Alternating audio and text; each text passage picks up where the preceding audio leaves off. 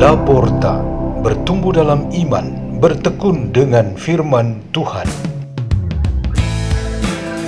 Radio Laporta, pintu terbuka bagimu untuk pertumbuhan pengetahuan dan kebijaksanaan tentang Allah.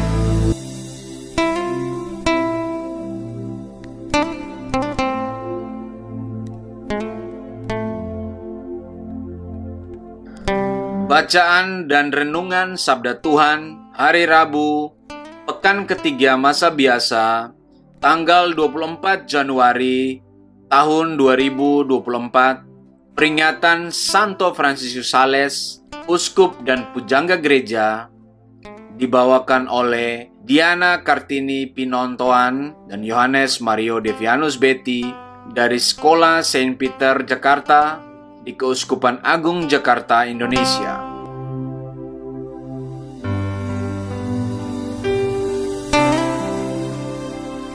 Bacaan dari kitab kedua Samuel Waktu itu Raja Daud ingin mendirikan rumah bagi Tuhan. Maka datanglah sabda Tuhan kepada Nathan demikian. Pergilah, katakanlah kepada hambaku Daud, Beginilah firman Tuhan, Masakan engkau yang mendirikan rumah bagiku?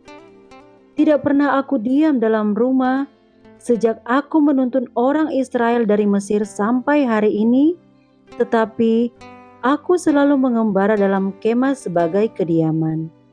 Selama aku mengembara bersama-sama seluruh orang Israel, pernahkah kepada salah seorang hakim orang Israel yang kuperintahkan mengembalakan umatku? Aku bersabda, Mengapa kamu tidak mendirikan bagiku rumah dari kayu aras? Oleh sebab itu, katakanlah begini kepada hambaku Daud. Beginilah sabda Tuhan semesta alam. Akulah yang mengambil engkau dari padang ketika menggiring kambing domba engkau kuambil untuk kujadikan raja atas umatku Israel. Aku telah menyertai engkau di segala tempat yang kau jalani dan telah melenyapkan segala musuhmu dari hadapanmu. Aku membuat besar namamu, seperti nama orang-orang besar yang ada di bumi. Aku menentukan tempat bagi umatku Israel dan menamakannya, sehingga ia dapat diam di tempatnya sendiri dengan tidak lagi dikejutkan ataupun ditindas oleh orang-orang lalim seperti dahulu, sejak aku mengangkat hakim-hakim atas umatku Israel. Aku mengaruniakan keamanan kepadamu terhadap semua musuhmu. Juga diberitahukan Tuhan kepadamu, Tuhan akan memberikan keturunan kepadamu. Apabila umurmu sudah genap dan engkau telah mendapat perhentian bersama dengan nenek moyangmu, maka aku akan membangkitkan keturunanmu yang kemudian. Anak kandungmu dan aku akan mengokohkan kerajaannya. Dialah yang akan mendirikan rumah bagi namaku dan aku akan mengokohkan tahta kerajaannya untuk selama-lamanya. Aku akan menjadi bapaknya, dan ia akan menjadi putraku. Apabila ia melakukan kesalahan, maka aku akan menghukum dia dengan rotan yang dipakai orang dan dengan pukulan yang diberikan anak-anak manusia. Tetapi kasih setiaku tidak akan hilang daripadanya, seperti yang kuhilangkan daripada Saul yang telah kujauhkan dari hadapanmu. Keluarga dan kerajaanmu akan kokoh untuk selama-lamanya di hadapanku, tahtamu akan kokoh untuk selama-lamanya. Tepat seperti perkataan ini dan tepat seperti penglihatan ini, Nathan berbicara kepada Daud. Demikianlah sabda Tuhan.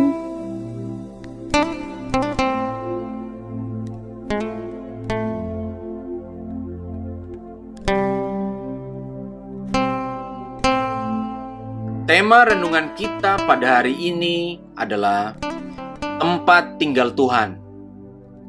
Di dalam sebuah sesi pelajaran agama di kelas 5 SD, seorang murid bertanya kepada gurunya, "Di manakah tempat tinggal Tuhan?"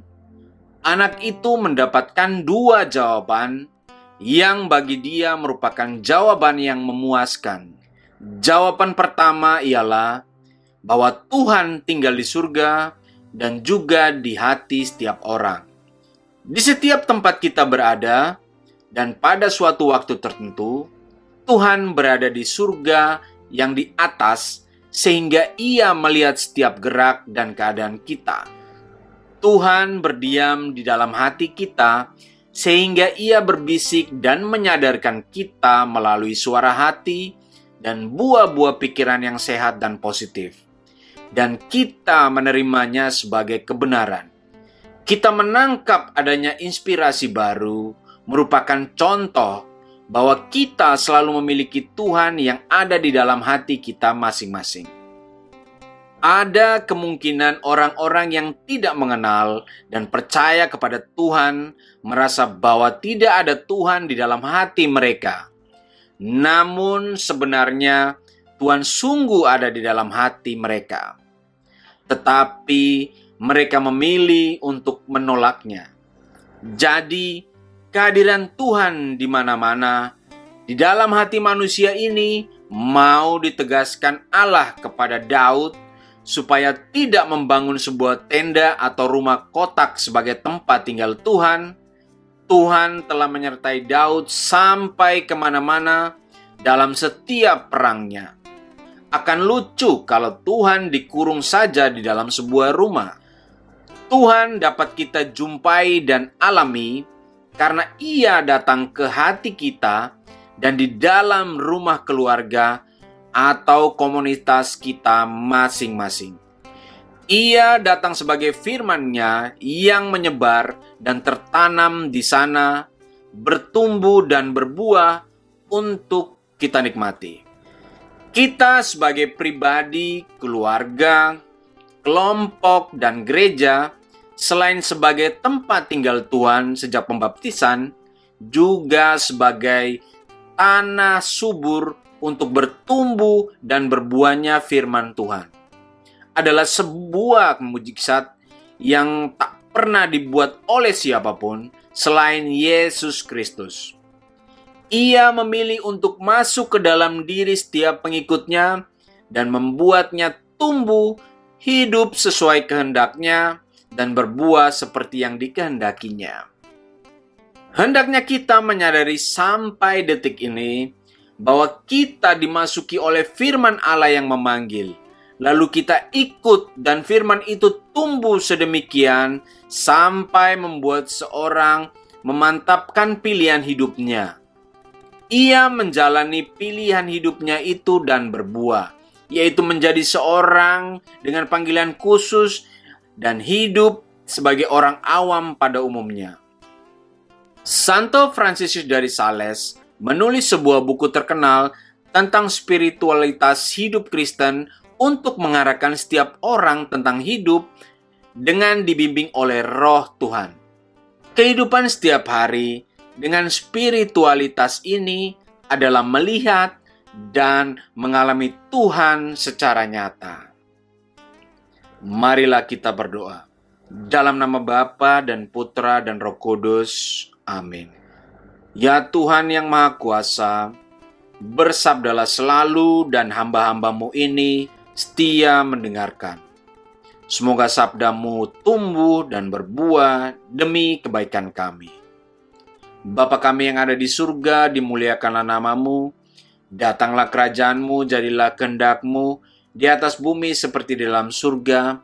Berilah kami rezeki pada hari ini, dan ampunilah kesalahan kami, seperti kami pun mengampuni yang bersalah kepada kami, dan janganlah masukkan kami ke dalam percobaan, tetapi bebaskanlah kami dari yang jahat. Amin. Dalam nama Bapa dan Putra dan Roh Kudus. Amin. Radio Laporta, pintu terbuka bagi